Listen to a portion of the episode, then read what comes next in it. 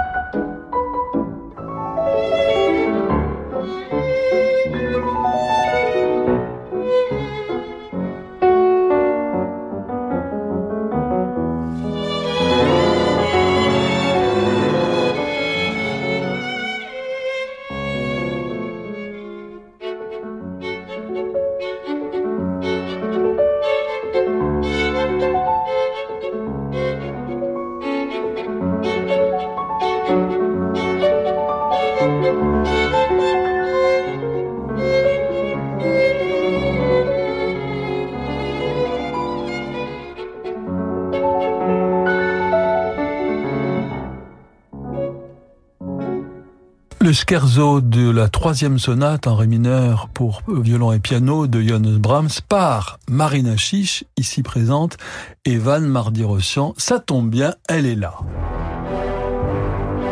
18h, 19h, Passion classique avec Olivier Bellamy sur Radio Classique. Marina Chiche, bonsoir. Bonsoir Olivier très heureux de vous recevoir dans Passion classique à l'occasion de ces flâneries de Reims, qui est l'un des festivals les plus sympathiques de, de France, un des festivals qui pétille hein, dans la capitale du Champagne. Euh, alors j'ai vu que vous jouiez violon solo et que vous présentiez les œuvres. Est-ce que c'est une chose que vous... Parce que parfois, les musiciens n'aiment pas forcément euh, trop parler, ils euh, disent qu'ils communiquent en musique, mais ils sont pas toujours très à l'aise avec le langage courant. C'est juste, c'est un exercice de style qui n'est pas toujours très simple de passer de la parole au jeu instrumental, mais c'est quelque chose que j'adore faire.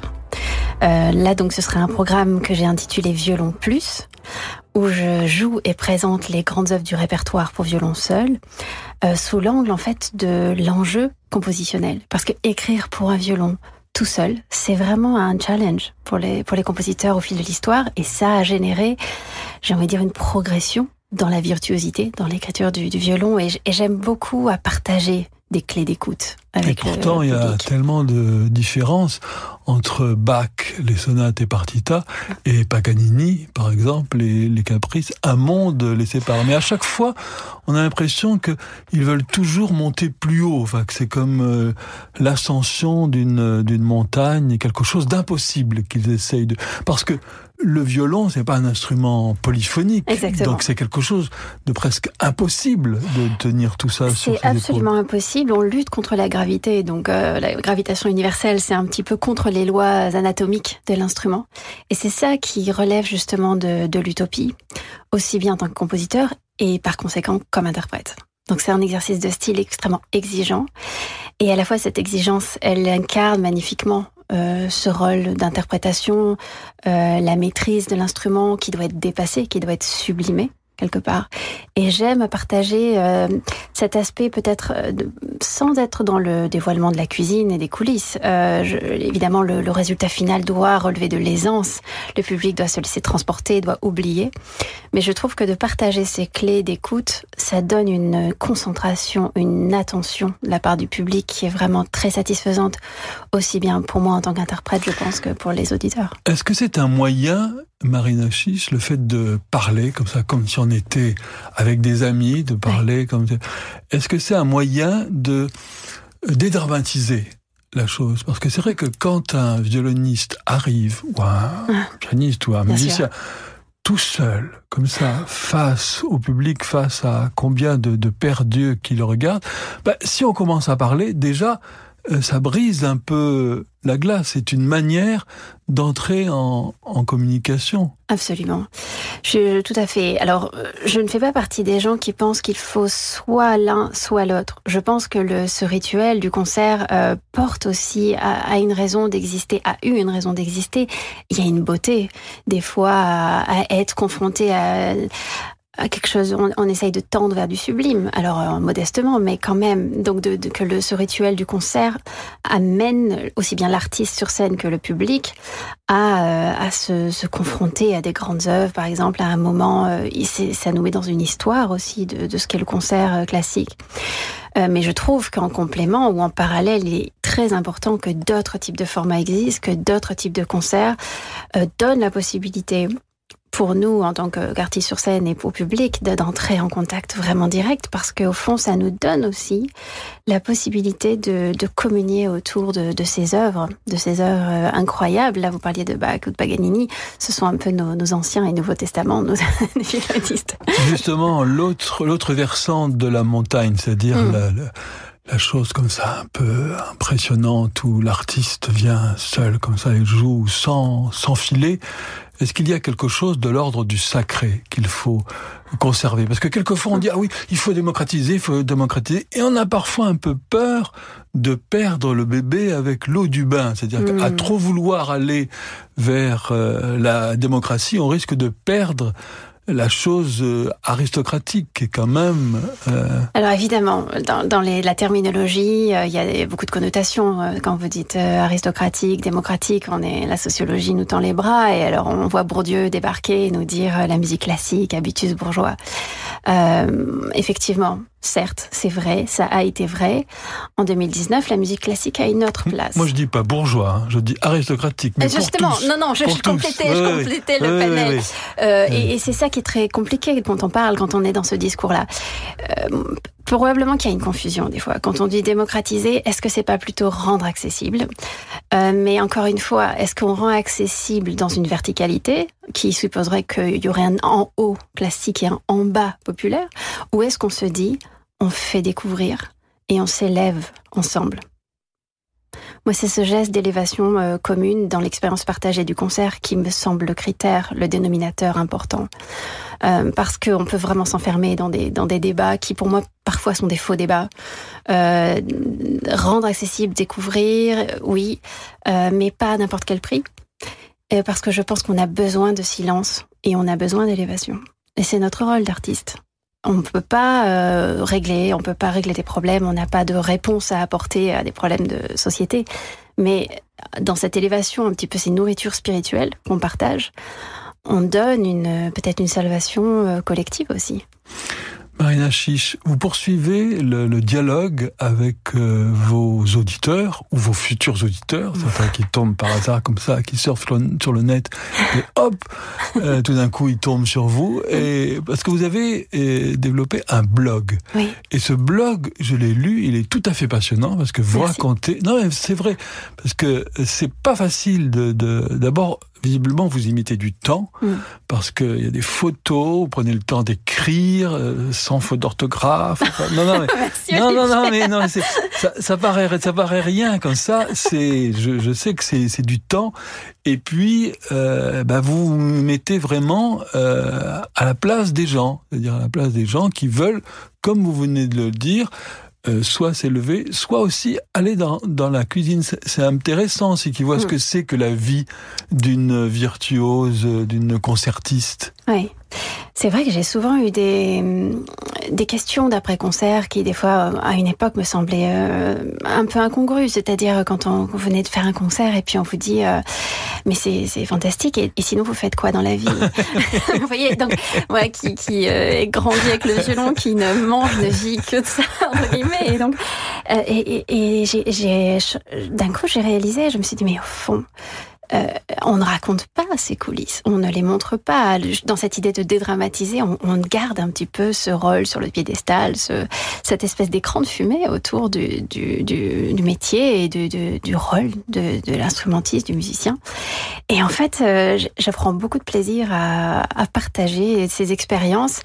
Et c'est vrai que la résonance du blog m'a énormément touchée et m'incite à, à continuer à, et me montre bien que ce partage ne n'enlève rien à la- l'admiration. des fois, en fait, au contraire, je pense que des gens réalisent encore plus, euh, respectent encore plus le- la quantité de travail euh, qui est induite. Marina Chiche, c'est le moment des petites madeleines musicales. Voici la première.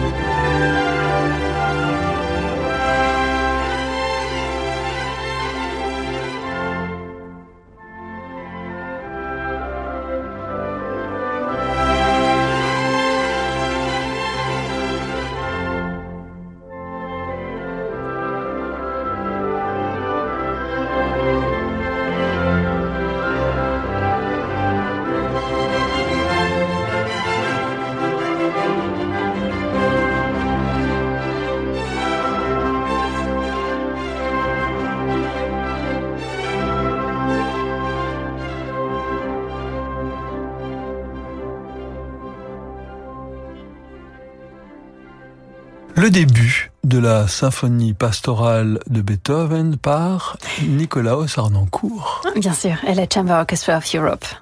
Alors, qu'est-ce que cela vous rappelle, ah, Si vous saviez, là, on ouvre, on ouvre un imaginaire euh, très, très, très, très vaste. Euh, il y a plein de choses qui me viennent. Il y a plein de choses. Euh, une des premières choses, c'est que c'est il y a quelques années, j'ai donné un atelier à Sciences Po que je continue de donner sous une autre forme maintenant, euh, qui était une introduction au discours musical, où donc je partageais des clés d'écoute justement d'histoire de la musique à des étudiants en sciences politiques. Et c'était une des heures avec lesquelles j'ai commencé mon atelier. Et j'ai vu des élèves complètement touchés par, par la réception de cette musique, qui est évidemment notre fond culturel commun. Et pourtant, notamment dans cette interprétation, je pense, qui, qui est absolument euh, irrésistible. Et, euh, et j'étais très touchée de voir que finalement, euh, ce côté universel, intemporel reste. Après, par rapport à cette, à cette version en particulier, j'ai une attache particulière à Nicolas Arnoncourt, enfin, qui est un des grands Pourquoi, justement Parce que là, ouais. moi c'est marrant parce que je ne l'ai pas entendu depuis longtemps. Ouais. Et on a vraiment l'impression au tout début, vous savez, qu'il passe sa main sur, sur le bras comme ça, mais en touchant presque. Il y a quelque chose de, de, de sensitif. Il, il, effleure complètement. Et dans, dans fleur, bah, il y a il y, a, dans les fleurs, il y a fleurs. donc on est vraiment dans, dans la nature. Dans, dans, On est dans le sensible. On est aussi dans, une dimension rhétorique, c'est-à-dire euh, par rapport au programme de cette musique, puisque cette musique a, un programme. On est vraiment dans cette euh, mimésis, cette représentation, imitation de la nature. Et je trouve que là, ça capture un imaginaire euh, totalement accessible directement, justement. Et puis il y a une intelligence de cette interprétation qu'on dit historiquement informée. Euh, et j'ai eu la chance de le croiser euh, quand j'étais à Vienne, quand j'ai fait mes études après le Conservatoire supérieur à Paris, j'étais à Vienne. Et ils euh, enregistraient les concertos de Beethoven avec Pierre-Laurent Aymar, notamment, et justement le Chamber Orchestra of Europe. Et donc j'ai eu la chance de beaucoup entendre cet ensemble et Arnoncourt à cette époque-là. Et c'était fascinant de le voir diriger aussi, quelqu'un qui dirigeait presque plus avec ses yeux qu'avec ses bras, qu'avec ses gestiques de chef. Oui, il avait, un ah, regard, absolument pénétrant. De feu, oui, oui incroyable et l'importance en fait de sa réflexion qui moi m'a beaucoup intéressée euh, puisque justement j'ai moi-même étudié euh, ce qu'on appelle donc la musique baroque euh, et qui a informé au sens littéral, donné une autre forme à ma manière de lire, que ce soit Bach ou un peu tout le répertoire en fait, notamment ces clés d'écoute rhétorique quand on comprend que la musique parle, dit quelque chose, voilà, ça, ça donne vraiment un accès à une totalement un autre imaginaire d'interprétation. Après, je pourrais aussi dire Madeleine parce que moi quand j'entends ça, en tant que petite fille, euh, je vois Fantasia. Et ça aussi, c'est drôle parce que finalement, c'est un, c'est un imaginaire tellement intelligent, même de la part de, de, de, Disney. donc, en fait, c'est tellement, c'est tellement juste, en fait, le, l'imaginaire sur lequel ça repose. Cette espèce d'Arcadie, comme ça, euh, idyllique, euh, pastorale. On est vraiment dans, dans le propos. La nature, vous l'avez découverte à Marseille, puisque c'est votre ville de, de naissance, Marina Chiche. Oui, c'est drôle que vous disiez ça parce que je, pensais justement à quand je vous disais imaginaire par rapport à la nature, c'est très drôle parce que évidemment moi je suis une fille du sud. Donc Marseille, euh, moi c'est la Pinède, les cigales, euh, ça chante, maman, voilà bon c'est cet imaginaire là. Donc moi j'ai une nature qui est euh, la, la, mer qui me manque tout le temps. MER et, euh, et cette pinède justement c'est un parasol mais quand j'entends cette musique je me suis rendu compte que j'ai grandi avec un imaginaire de nature de musique euh, des romantiques allemands et des euh, pré-romantiques ou classiques hein, là avec Beethoven et donc c'est drôle parce que là c'est plutôt des forêts par exemple dans Brahms, hein, on a un espace vaste comme ça. Et donc c'est très très drôle et, ça vient, je pense, vraiment incarner cette notion de allemande qu'on dit Sehnsucht. Ça veut dire cette nostalgie, mais pas une nostalgie du passé, une nostalgie de quelque chose qu'on n'a jamais connu. Oui, c'est vrai ce que vous dites, Marina On a toujours une nostalgie de l'enfance, de ce qu'on a connu, et une nostalgie de ce qu'on a lu ou de ce qu'on a euh, euh, abordé comme ça, soit par la lecture, soit par la musique, soit par la par le cinéma. Par... On a un autre passé. C'est ça. Et je pense que là, ce concept euh, tellement romantique et tellement justement romantique germanique, hein, parce que ça, ça fait partie aussi de mes, de mes dadas, la littérature germanique. Et je pense que la musique, en ça, est un vecteur incroyable, parce que justement, ça permet de nous mettre en lien avec des choses qu'on a pressenties, dont on se souvient, mais qu'on n'a jamais connues. Marina Chiche, voici maintenant votre deuxième petite Madeleine musicale. It was winter in Manhattan. Falling snowflakes filled the air. The streets were covered with a film of ice. But a little simple magic that I heard about somewhere changed the weather all around just within a trice. You brought me violets for my furs, and there was spring for a while. Remember, you brought me violets for my furs, and there was April in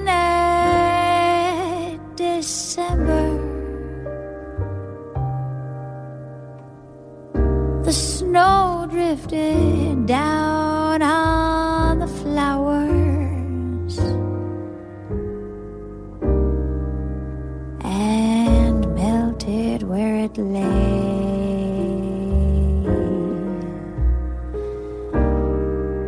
The snow looked like dew on the blossoms. as on a summer day. You brought me violets for my furs,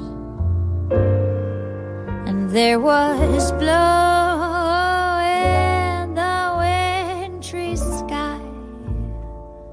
Stacy Kent, avec une chanson que je vous laisse euh, désannoncer. Ah. J'ai toujours peur de, de C'est. Violet from Your Furs. Voilà. Et euh, oui, les violettes pour ma fourrure.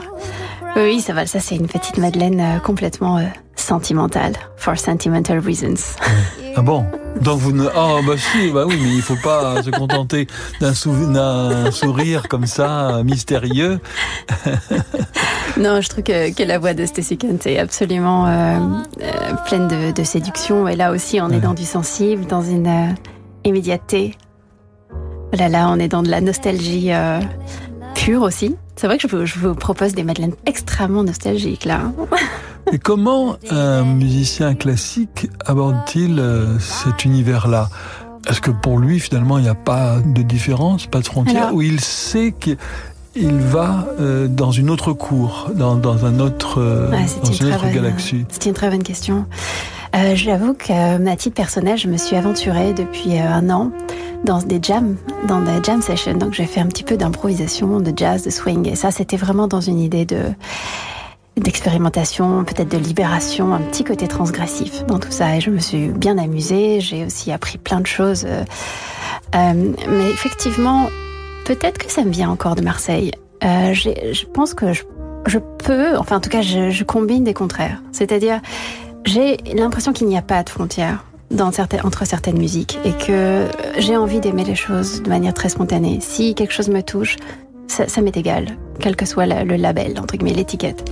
Pour autant, j'ai du mal avec un relativisme ambiant. Je pense pas que tout se vaut. Euh, je ne pense pas que tout ait la même ambition. C'est-à-dire quand Stacey Kent chante Violet for You First, elle va me toucher. Je vais même peut-être euh, verser une petite larme et, euh, et trouver ça incroyable. Et, mais ça, ça n'est pas forcément la même corde qui va vibrer euh, que quand je vais euh, écouter justement la pastorale par Arnoncourt ou écouter euh, une pièce de, je sais pas, euh, Boulez, Stockhausen ou, ou plein d'autres choses qui vont aussi passionnément m'intéresser dont j'ai besoin, dont je pense que le monde a besoin, euh, cette diversité. Donc j'aurais envie de répondre un petit peu de manière détournée, c'est-à-dire oui à une diversité, euh, oui à une ouverture, il n'y a pas de frontières, et pour autant, évidemment que mm, pas tout se vaut, pas tout est équivalent, et, et c'est très bien comme ça. Mais on a besoin de tout. Ouais. On a besoin du ciel et de la terre et de Bien la sûr. forêt et de la mer et de, et de la ville. Donc, Oui, euh, et puis, et puis quand j'écoute une musique, euh, ce n'est pas toujours euh, l'intellectuelle musicienne qui va euh, juger, analyser. Il y a aussi la femme, la, la citoyenne, la voilà, l'animal. L'animal. ah, Oui, parce qu'il y a quelque chose peut-être même de, de très direct dans la réception de la musique. c'est vrai. Ouais. Ça, on le, on le dit rarement, mais il y a quelque chose de très physique, même Ouais. quand on entend du Bach, on a toujours l'habitude de dire ah Jean-Sébastien Bach, comme s'il fallait se mettre à genoux.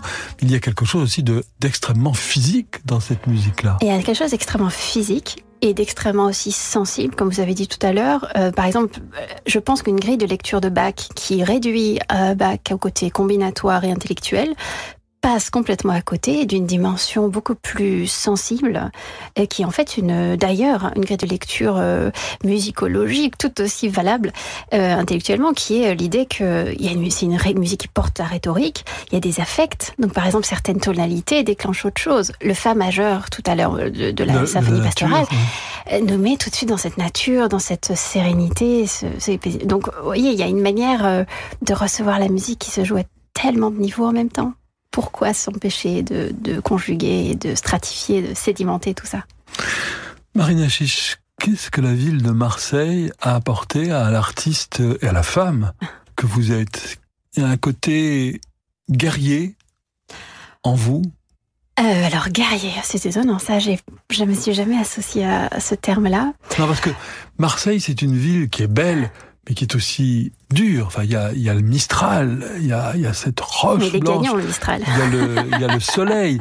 Mais je veux dire, il faut, il faut vraiment, Oui, euh, il y a l'OM. Bien sûr, mais quand vous dites guerrier, voilà, moi j'ai pensé au côté sportif, de, on Ouais. mouille le maillot, euh, on, on donne tout sur le terrain. Donc euh, oui, ce côté-là, je pense que je l'ai. Euh, euh, Au-delà de la dureté, je pense que c'est le, le mélange que je ressens très fort, moi, de Marseille. Et peut-être un côté... alors, il faut que je trouve le mot juste, parce que les mots qui me viennent sont trop réducteurs. Mais euh, ce que je vous parlais de relativité, je pense qu'il y a un côté décomplexé. C'est-à-dire, il y a, il y a pas de snobisme à Marseille. Et Donc, finalement, ce que je vous disais par rapport à la réception de toutes les musiques, euh, je pense que le fait d'être de Marseille, il y a une espèce de De naturel. de naturel, ouais, peut-être de simplicité. Alors, euh, évidemment, tout ça a été cultivé et je suis passée par euh, des, des classes à Paris et puis j'ai beaucoup voyagé, etc. Donc, je suis probablement euh, en, en surface beaucoup moins marseillaise que je n'ai pu l'être, mais à l'intérieur, il y a toujours une petite gamine marseillaise. Marina Chiche, c'est le moment d'une page de publicité et nous nous retrouvons très vite pour la suite de votre programme. C'est une maison qui a toujours existé. Avec son odeur et sa décoration hors du temps, elle déborde de souvenirs d'enfance. Vous y venez toujours avec un mélange de plaisir et de nostalgie. Cette maison, c'est celle de vos parents. Et vous comprenez très bien pourquoi ils tiennent à y rester. Petit-fils aide les grands-parents à rester chez eux partout en France. Petit-fils, l'aide à domicile sur mesure pour les personnes âgées. Petit au pluriel, fils.com. Un immeuble, c'est une histoire. Pour la foncière Georges V, société du groupe Christian Mahout, la valeur d'un bien immobilier ne s'évalue pas seulement au meilleur prix, mais aussi dans le respect de la transmission du patrimoine familial. La foncière Georges V, un savoir-faire unique dans l'acquisition d'immeubles à Paris. Appelez la foncière Georges V au 01 42 67 26 26. Bonjour, c'est Marie-Christine Barrault. Je vous donne rendez-vous dans le Péry au domaine de Georges Sand, Centre des Monuments Nationaux, pour le 53e Nohant Festival Chopin. Sur le thème Chopin et l'exil romantique, Nelson Frère, Nikolai Lugansky, Fazil C, Gauthier Capuçon, Robert Renucci et de nombreux autres talents vous feront partager des émotions musicales et littéraires inoubliables au sein d'un lieu magique. Le Nohant Festival Chopin du 1er juin au 23 juillet. Informations sur festivalnohant.com.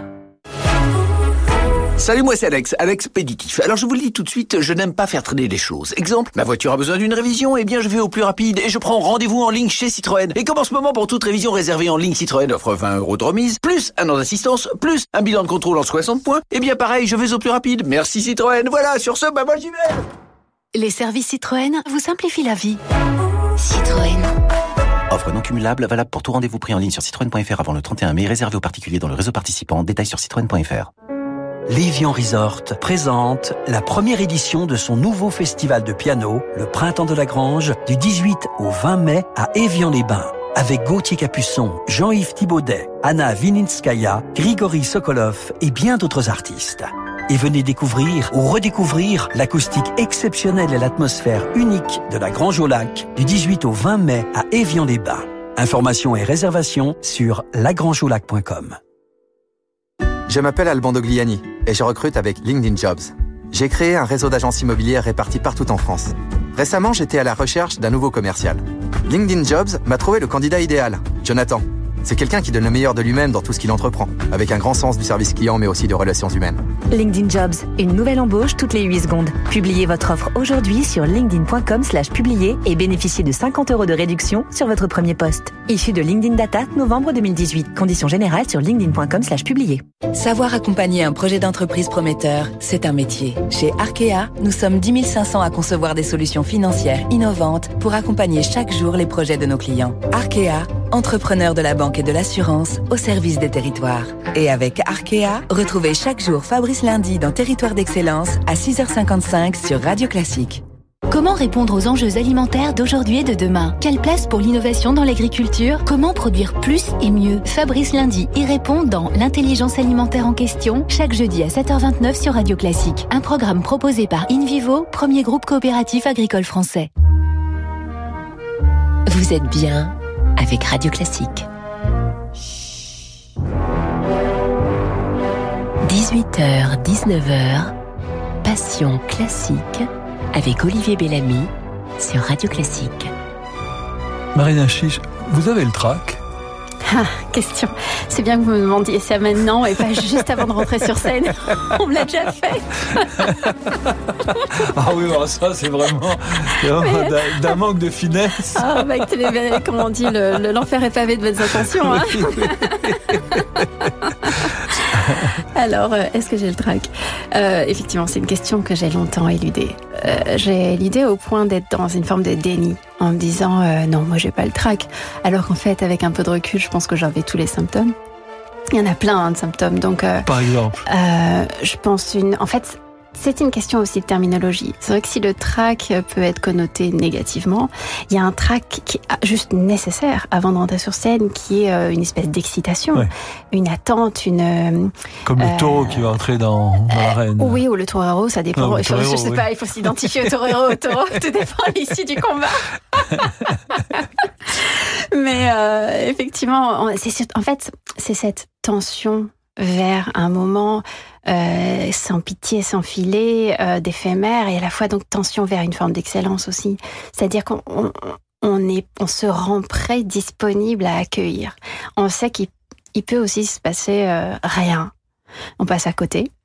donc là, il y a le professionnalisme qui rentre en jeu. Mais aussi, on sait qu'il peut se passer quelque chose qui va nous soit nous, connecter à quelque chose d'incroyable et qu'on ne peut capter que dans des moments de live, que dans des moments de concert, soit nous connecter aussi avec une, euh, un trou noir. Euh, donc on parle de, trou de mémoire, mais au-delà du trou de mémoire, d'un coup d'être euh, d'être happé dans, dans quelque chose. Donc il y a une dangerosité de la scène et elle est belle. Et la recherche de la perfection, de l'excellence, est-ce qu'elle est porteuse ou est-ce qu'elle est paralysante?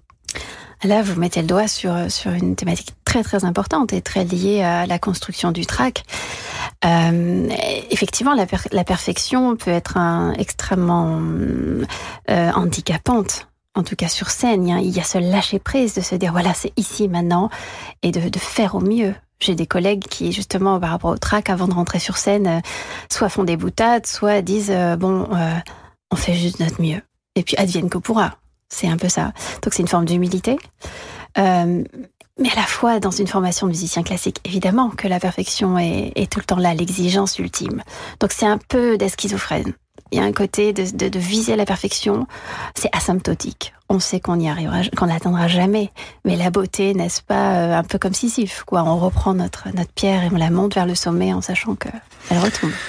Et le concerto numéro 2 euh, pour piano. Alors c'est drôle que vous ayez choisi le concerto pour piano numéro 2 de Brahms et pas le concerto pour violon de Brahms. Alors peut-être que c'est à chercher du côté alors soit de Brahms ou soit de son interprète Steven Kovacevic que vous avez choisi ce soir. Ah oui, alors là aussi euh, le, deuxième concerto de Brahms, je pourrais vous en parler pendant des, des heures.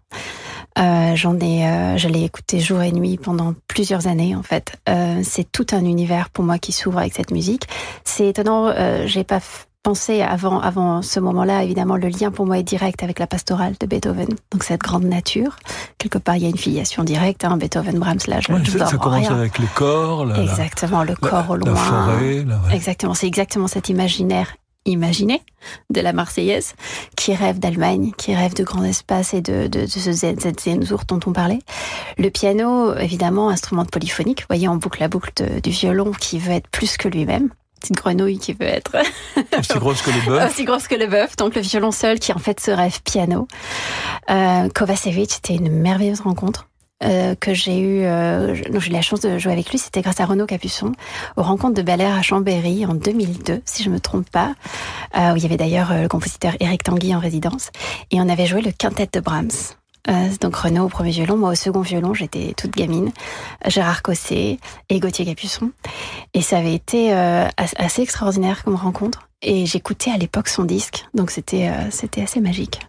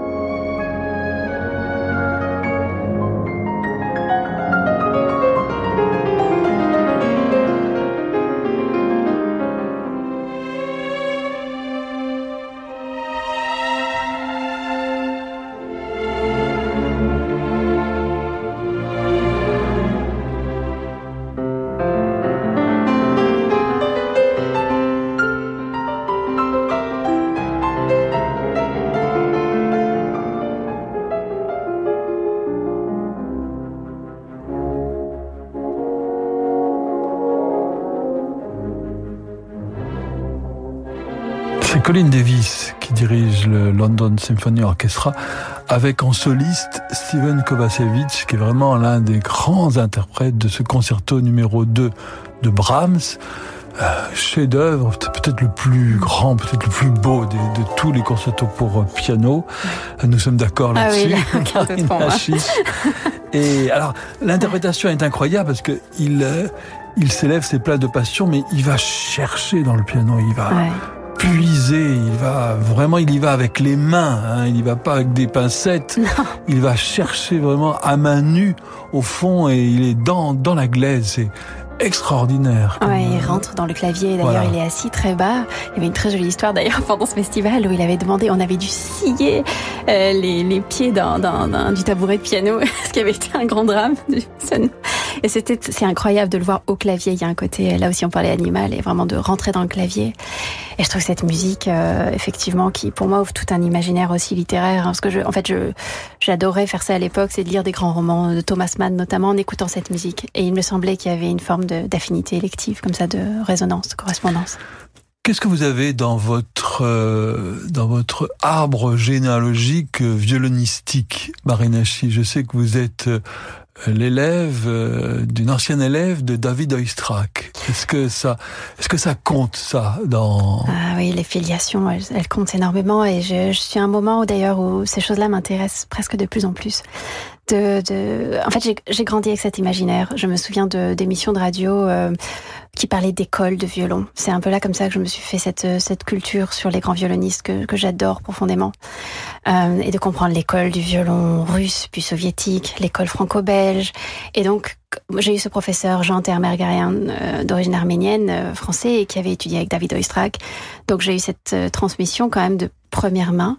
Mais euh, Termergarian était, était absolument fan de Yasha Heifetz. C'est lui qui m'a aussi fait découvrir Heifetz. Donc ça, c'est encore autre chose que Oistrakh.